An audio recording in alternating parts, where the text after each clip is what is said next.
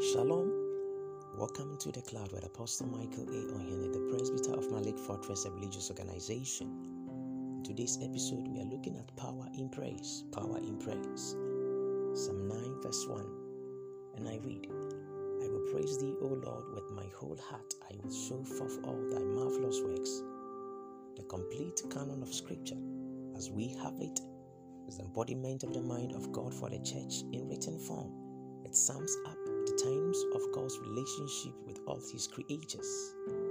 This scripture, the Bible, has an entire book named Psalms dedicated to songs of praise and thanksgiving to God for his numerous wonders that reveals and emphasizes the importance of praise to God in his relationship to man. In the days Jesus walked the earth, he highlighted the importance of praise in our functioning in the kingdom. Let's look at Luke 17 37 to 40.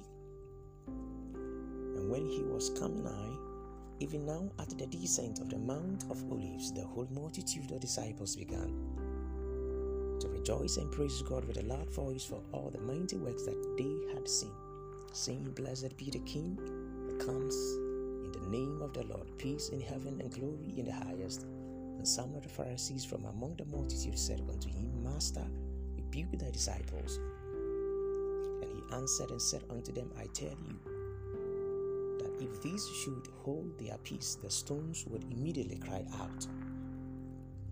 The Pharisees, in their cultured ignorance, sought to downplay and hinder the praises of the people to God. Jesus rightly put praise in gracious perspective by making them understand that praise is so dear to the heart of God that even the people stopped praising, God would generate praise from the stones. Your praise is of great essence in your functioning in the kingdom. Many of us find the giving of praise to be a great challenge because we fail to see anything praiseworthy about their lives. The fact is that we often perceive many things wrongly. If we are to fix our eyes on the blessedness of God in our lives, we will have so much reason to lift our praises continually to Him. Reflecting on God's goodness is bound to fill our heart with exceeding praise and thanksgiving. Furthermore, Scripture makes us aware that the utmost height and summit of God's universe is His throne. Psalm 22, verse 3 proclaims, But thou art holy, O thou that inhabits the praise of Israel.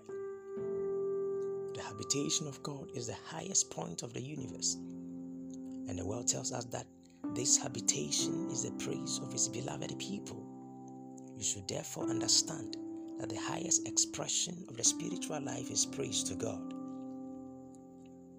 In praise, we ascend the utmost height of God in fellowship with Him. In praise, our hearts are duly lifted up to God, and His glory overwhelming fills our lives and entire being in glorious union. King David, the beloved man of God, revealed in the scriptures a key secret to the blessedness of his life.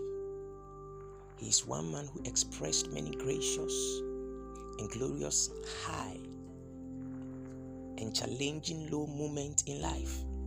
He mentioned in Psalm 55, verse 17, that he prayed three times a day, evening, morning, and at noon.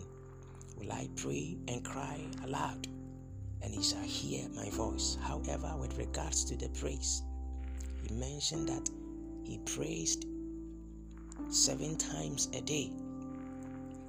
And we can find this in Psalm 119, verse 164.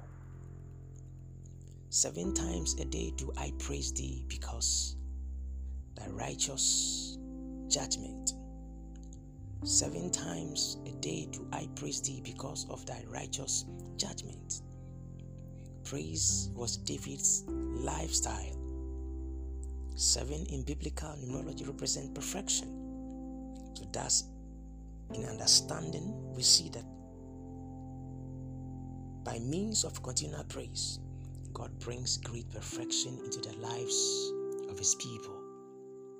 Beloved in Christ, praise your way into the perfect will and the glory of God. Never let praises cease from your mouth, for in praises comes power. Walk in this consciousness. Shalom.